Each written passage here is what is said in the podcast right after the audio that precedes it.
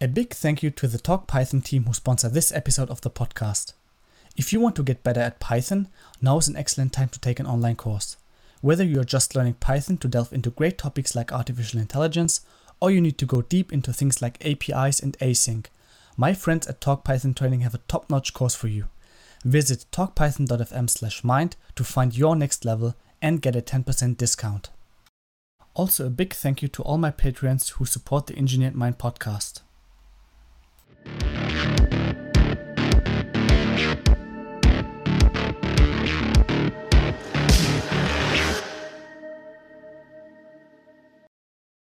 Hi, and welcome to the Engineered Mind podcast. In this podcast, we cover topics such as engineering, artificial intelligence, neuroscience, and other interesting topics to educate, inspire, and engineer people's minds all around the world. I'm your host, Joseph, and for this episode of the podcast, I'm very happy to have Paul Azunre on my show. He is the author of the great book called Transfer Learning for Natural Language Processing. Paul holds a PhD in computer science from Massachusetts Institute of Technology. In his dissertation, he developed novel global optimization techniques for previously unaddressed problem classes including parabolic partial differential equations, to improve the optical efficiency of solar energy. He has served as a principal investigator on several DARPA research program teams advancing the state of the field of natural language processing, short NLP. He has held the role of research director in artificial intelligence, machine learning, data science, and NLP at companies ranging from small, rapidly growing startups such as New Knowledge, Yonder, to large companies such as Dun & Bradstreet. His work has been published in major peer-reviewed international research journals, and he frequently contributes as a program committee member at top conferences in the field. He founded the startup venture Algorine, a research lab spun out of the MIT to advance basic AI, ML, and optimization research, and seek high social impact applications. And now, ladies and gentlemen, here is my conversation with Paul Azunre. So, hi, Paul. Welcome to my podcast. It's really a pleasure to have you here. And what we'll start with is give us like a one minute bio about yourself, what you do, what you did in the past, just to give the audience an overview of who you are. Hello, Yusuf. Very nice to be here. Uh, my name is Paul Azunre. I am an NLP researcher. Uh, I did my dissertation work, my PhD work uh, at MIT in um, optimization, mathematical optimization. I was applying it to solar energy this led me down the path of this computational path, which is optimization. It's kind of similar to machine learning. And so at some point I switched to machine learning, um, particularly in the context of fake news detection at a company called uh, New Knowledge, which is now called Yonder. We were one of the uh, uh, companies that was that was battling, you know, uh, this scourge of you know influence operations that has becoming has becoming more, uh, guess, prominent over the past few years. And that's how I got involved in NLP. And now I work in NLP proper and particularly I'm studying transfer learning for NLP. Mm-hmm. Sounds super interesting. Can you maybe, for someone who is not familiar with NLP, explain what NLP is, what it stands for? Uh, NLP stands for Natural Language Processing. Thank you for that. And natural language processing is just uh, a name given to the set of methods that we would use to train a computer to understand human language. Understand human language, make decisions on it. Mm-hmm. Uh, so, and this is of course becoming more important today because you know we have the internet, we have all this data that human beings can't possibly read uh, all of it. So we actually need machines to read the data at scale to, for instance, detect cyber security threats. An example of those could be an influence operation in somebody's democracy, right? Mm-hmm. Or many other examples, like people breaking into, you know, analyzing signals, you know, uh, speech signals to see if people are, you know, terrorists are trying, you know, maybe organizing for some cause, right? These are all things um, where NLP could be used. Of course, things like medical diagnosis, you know, from you know, reading data about a person, right? These are all places where natural language processing has become very important. Mm-hmm. Got it.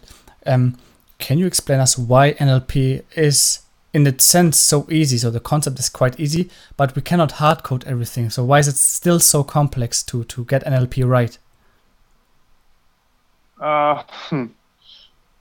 think uh, a lot of methods for NLP um, really matured over the past couple years. And when I say methods, I, I mean in particular this transfer learning idea, right? So uh, before you know the current ongoing revolution, we definitely had a lot of tools that worked okay, but um, there were some deficiencies in them, or there have been deficiencies in them. Like one example being that you know we were training systems from scratch a lot of the time, right? So human beings, uh, if you think about the way human beings learn, we do not learn things from scratch every single time, right? We make associations with what we know and we build on that.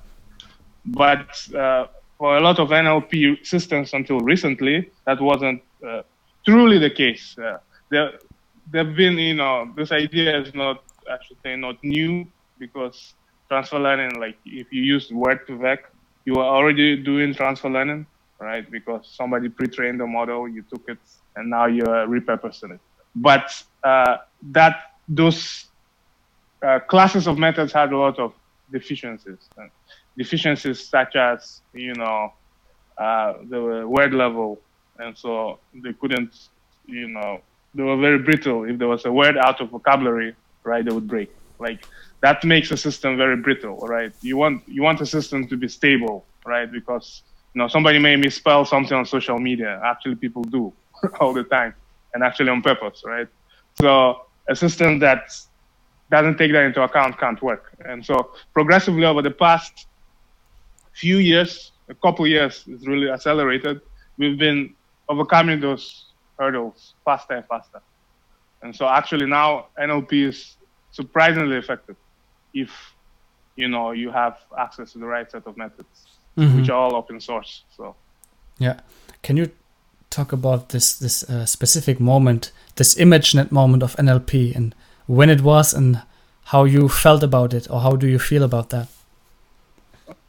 Okay, that's a that's a good one. This one comes up a lot. So that maybe it's, it's very important first to talk about the original NLP moment, right, which mm-hmm. happened in uh, sorry, the original ImageNet moment, yeah, right. which happened in computer vision. Uh, so,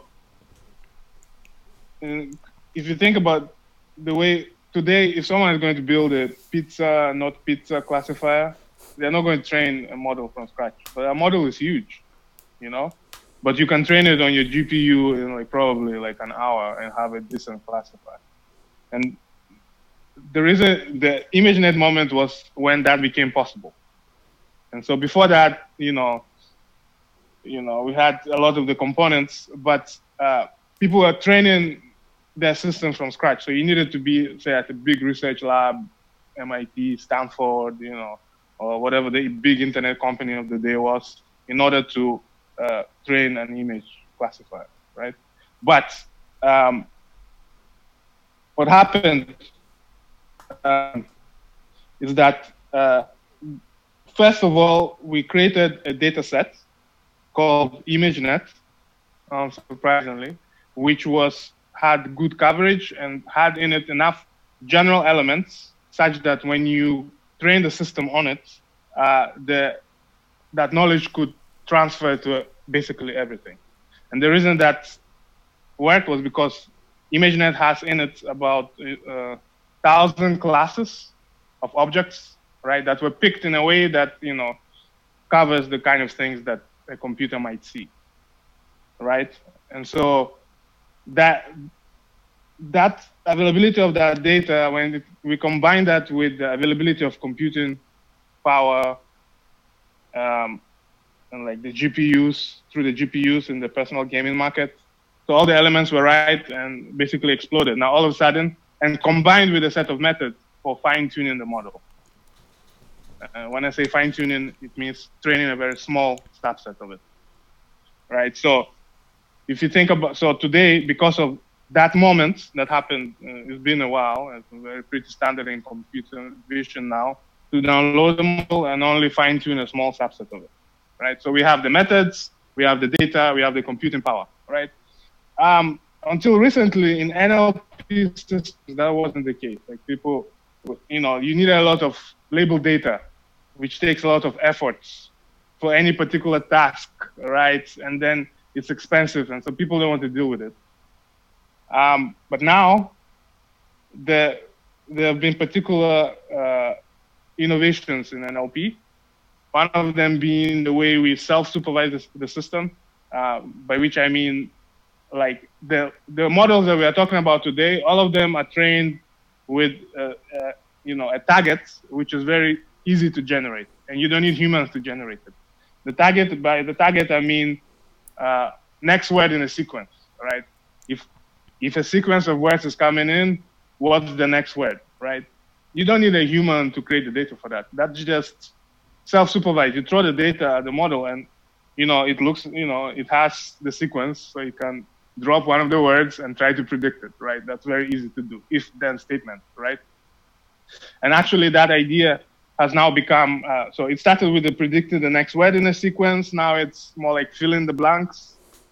So now we drop a few words and then we try to predict uh, the words in it the way we dropped. And then we also try to predict maybe the next uh, sentence. So there are variations of this idea. But all of this stuff does not require manual labels which means we can train the model and we have so much data we can just throw it at the model. So basically all of this, mo- uh, most of these models were trained on basically, you know, the internet, right? Mm. like all the books, uh, you know, all the books we, we have digitized and, you know, Wikipedia, like everything, you can just throw at it. And then also computational innovations. So of course, when you try to train on that, so much data is very, that's a lot of computation, right?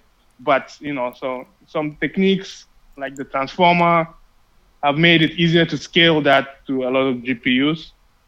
So Google can now train it very fast in their GPU farm. Additionally, we've come up with methods for fine tuning. Remember how in the original ImageNet moment we were saying we would tune only maybe the last two layers of the pizza, not pizza. Right now, we've come with a very you know similar set of methods for fine tuning maybe a couple layers language model. Actually gets, you know, more sophisticated than that. Some people, you know, have found that if you vary, say, the, the learning rate in a certain way, or if you unfreeze the model gradually, you know, those sorts of things, it can make it easier to like not overfit and all of that. So the set of this set of methods are basically equivalent to retraining those last two layers of the computer vision system. So now we have all the elements, right? We have the cheap labels, we have the computing power, and we have the techniques for training it quickly mm-hmm. and also adapt it locally very fast. So all the elements, and of course, takes off. Mm-hmm. Got it. Um, can you yeah. talk about the major technologies today? Like, which are the strongest models you know about today? Oh, it changes every day. uh, but uh, oh, very, very, very quickly. I would say today Albert is the strongest uh, model. Because if you look at you know the, the glue uh, leaderboard glue stands for general language understanding i think evaluation. And it's basically a set of tasks very similar to imagenet in that it, it, it covers the kind of things you might want to do. Mm-hmm. so it covers you know things like question answering question answering and you know parts of speech tagging and named entity recognition and all of those things. It's a general set of tasks. So people evaluate their models on that, and there's a leaderboard, which at any point in time you can look at, and it changes a lot. So it started the image, the ImageNet NLP moment started with Elmo, I would say. It was on top, and it was using recurrent neural networks. And then BERT knocked it off. BERT uses instead of the recurrent neural networks, it uses transformers. And so it could be a bigger model, and so knocked off Elmo from the top. Now people are beginning to realize that, uh, I mean, some people are still building bigger and bigger models. I think last week OpenGPT-3 was released, exactly, right? Yeah. The biggest one. It's ridiculous. Uh, but even the authors of that paper said, um, we think this is not the right thing to be doing. And so actually, uh, the field actually realized some time ago that maybe we should be making the huge models we already have more efficient, right? Ooh, imagine that. Um, and so right now we have things like Albert, which is a modification of of BERT, which has done some innovations on how uh, to reduce the number of parameters without, you know, sacrificing too much performance. And this enables uh, BERT to become, you know, 90% smaller. So we are talking about 120 million parameters becoming 12 million parameters, right? So it becomes even easier for people to just start doing this stuff everywhere, right? So Albert, if you look at the chart, Albert is at the top. However, um, this question, right, has to be answered in the context of the particular application and all the other constraints of an engineering project. And it might not, it might not be the model. I just have to say, it might not be the model you choose just because you know dependencies, right? You may actually, or the problem can be solved with the simplest thing like a keyword match. If mm-hmm. the problem is really structured, then there's no need for. Right? But if you are looking at the hardest, hardest perception problems like translation and natural, like really understanding the language, probably Albert will be your choice. Mm-hmm. Um, but there are other things like DistilBERT is another, you know, there's something called PruneBERT now. So more effective variations of BERT, and they're probably going to be it's going, it's going to be another one tomorrow. So keep watching the chat. Um, yeah, I see. Super interesting. Um, talking about these models and these billions of parameters they sometimes have, where do you see NLP going into the future? Also considering, for instance, uh, mobile development. Is this mm-hmm. is this something you are very curious about and very happy about that this will be more common in the future? Where do you see the future of NLP going? Uh, the future of NLP is definitely going towards uh, more effect, more efficient variants of um, you know these transformer-based models. That's what I see. There's you know a lot of activity there, and it makes sense. And actually, it makes mobile development easier, right? Because now you can do all of these things on a mobile phone, which is ridiculous. And of course, the applications, I think there's a lot of exciting applications just because the opportunities have opened up. All right. So if you, most of the world's languages have not been translated, for instance. Some are, you know, disappearing, you know, and before, like, you know, in some countries, perhaps, or for somebody in a certain economic situation, they couldn't say get, you know, 10 GPUs on EC2 to train a model for two weeks, right? Uh, that's not economically feasible for them, right? But they have problems like maybe medical problems they could be solving their community, right? But they couldn't, right? Because the, of the barrier was too high. Now all of a sudden they can. Like if they have a laptop with a modest GPU on it, they can do this. So um, I think there's almost like a wildfire of applications. The possibilities are endless. I think um, we definitely need to understand what the model is doing best. So a lot uh, machine learning, I think, uh, as a field, is very experimental, and of course that's driven by just the nature of everything. It's like the models are huge. You can't you know, prove theorems about every single part of it. It's just so complex, right? Um, but we there is definitely a recognition that we need to understand them more. So theoretically, there's a lot of work ongoing that tries to explain how some of these models work and how you know so alternative explanations and you know because that will drive the research on what's more efficient. But yeah, just to TLDR, more efficient variants of uh, transformer-based models. Right now, that's definitely the trend. Mm-hmm.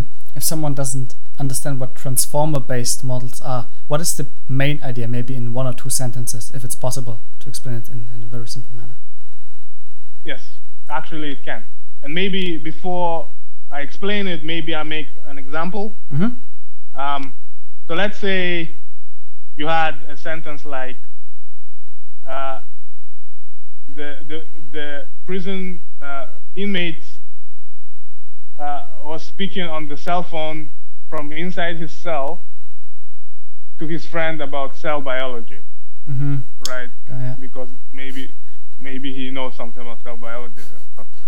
Um, so, which when when a model looks at each one of these words? How does it know which which meaning it is, right? So, um, like a model like word2vec doesn't can't really do that.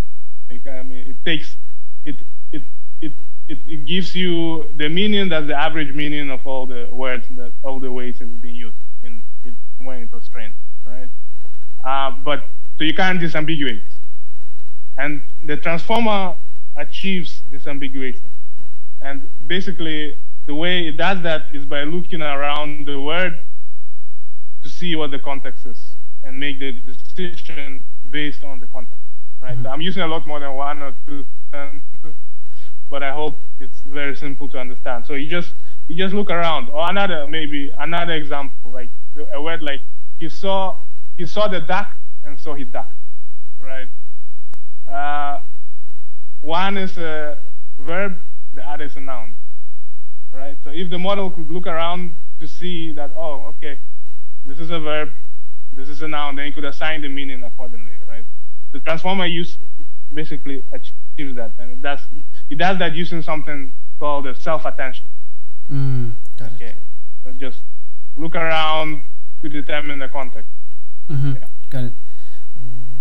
Now another question. You are originally from Ghana, and I'm not sure if, if there's a Google Translate available or not because you have a special language there. Um, how is it? How can models like you're working on in NLP? How can it help countries like, for instance, Ghana and other developing countries. I would say, to improve in life? What would you say? It's a more maybe philosophical, economical question, but but maybe no, you are you are hitting the, the nail right on the head. So in Ghana, actually, we don't have just one language. We actually yeah, have a lot. Yeah, yeah. A lot, a lot, a lot of them, mm-hmm. and none of them have any translation technology, which makes a lot of things difficult, right?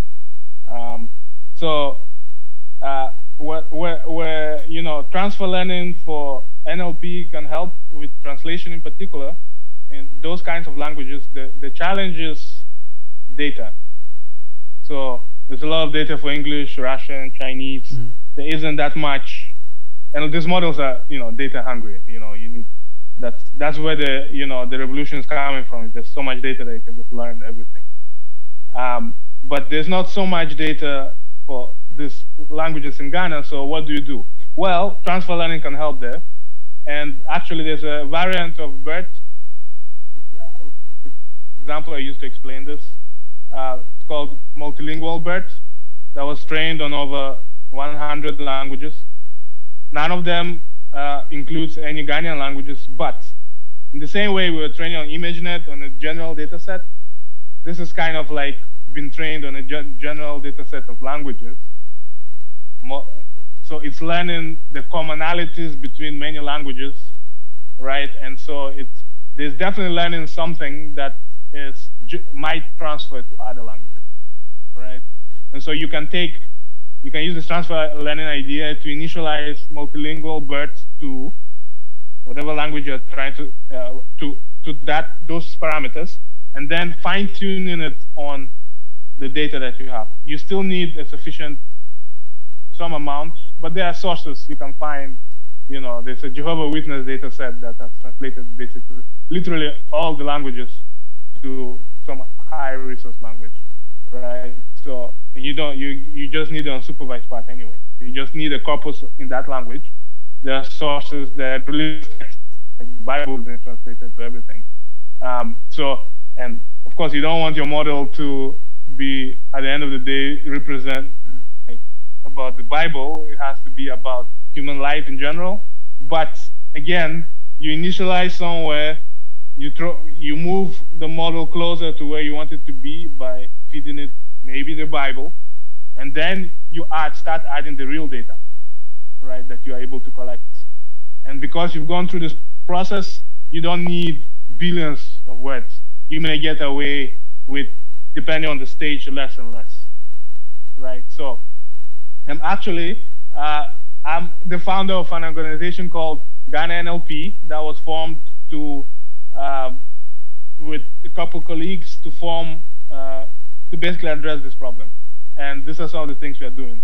Uh, I trained the language model um, to be predicting uh, words in filling in the blanks, kind of smart compose for our language Twi.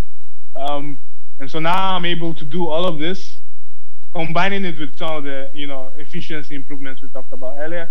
I'm able to train this model in like I'm 15 hours. It's ridiculous, and it's filling in the blanks. You know, and it's yeah, but I haven't fully transferred it to like the real colloquial speech. This was trained on Jehovah Witness data, uh, but it's filling in the blanks almost perfectly now. You know, and that was 15 hours on one GPU. It's becoming extremely accessible to do this, right? So, um, it's very, it's very exciting to me, and this touches anything. Once once you have a language model for the language, you can do cybersecurity right online, for instance. Mm. Right, a lot better than you could before. Uh, you can classify things into positive and negative reviews if that's what you're trying to do, or classify a patient into urgent care or not urgent care. You know, there's just anywhere you look, right? there is an application. Mm-hmm. Uh, so I'm very excited about it. Um, I think I think anyone who understands it's extremely and there are a lot of people. I've not not seen um, like a technological revolution like this before. This is the most, you know, the just if you just follow the people, you know, in the field on Twitter, the kind of things you see happening every day, like literally every day. Um, it's it's shocking, mm. you know, and all, all of it all of it kind of derives from this concept we described, described various you know innovations in there, uh, but it's just breakneck speed, mm. you know, breakneck so, speed. So I I really hope anyone watching this checks this out. There's an opportunity to do something very remarkable for everyone. Mm-hmm. You know. Absolutely, that's good that you. There's definitely it. no shortage of problems. Yeah, absolutely. it's so cool that you said that because I wanted to talk about how people can dive into this field, and you wrote a book called Transfer Learning and NLP. And can you maybe uh, talk about it? How is it structured, and what can people expect from your book? Okay, uh, the book uh, is written to be an introduction to the topic. So we try to keep things extremely accessible. One of the challenges um, of the field is because it moves so quickly. There's no standardized uh, material. A lot of people are doing, you know, very good work, excellent work, you know, and I, I learn from it. And I follow them on Twitter and I talk to them all the time. Uh, but uh, in my experience, it's it's been extremely inaccessible. You can find blog posts. You know, you can read the papers if you have that skill, but that's not the skill everyone has. You can read the blog posts, and there are a lot of good ones, a lot of good blogs but kind of scattered all over the place. So to, to find the story, the most essential parts of the story, up to a certain, like very quickly, so that you can start solving your own problems, um, it has been somewhat challenging. Um, so this is what the book tries to achieve. It goes through, you know, first introduces you to this historical context of where we are, you know, where we came from with all these ImageNet things, and then starts introducing you to the key uh, architectures. It provides the code. So the code is free. It comes along with the book. We uh, hosted it on Kaggle. Uh, and so you, within a couple minutes, you can hit copy and edit and start running the thing. And Kaggle has uh, offers you um, 30 hours of free GPU time per week. Mm-hmm. I've not needed more than that in writing this, so it should be sufficient for you to run it. So you get this free GPU. You can use Colab Notebook if you want, but that's, we recommend Kaggle just because everything's set up and attached and you can just hit run. Um, and, you know, so within very quickly, the hope is very quickly you can start, you can copy the code and just change it and apply it to a different problem, you know, within hours. That's mm-hmm. our hope. Um, so very accessible and you know, hopefully after you read the book and you start solving your own problems, you go and follow, you know, a bunch of sources that you like, and then of course keep your eye on the field because it moves very quickly. But this will bring you to a point where, you know, very quickly you should begin to understand what's going on. Mm-hmm. That's that's incredibly cool. I will put a link of the book uh, from Manning down in the description if anyone is interested, and I'll also provide you with a discount code so you can save some bucks uh, when getting the book from Paul for sure. Um, is there anything else, some maybe some motivating words at the end you want to give the audience, Paul?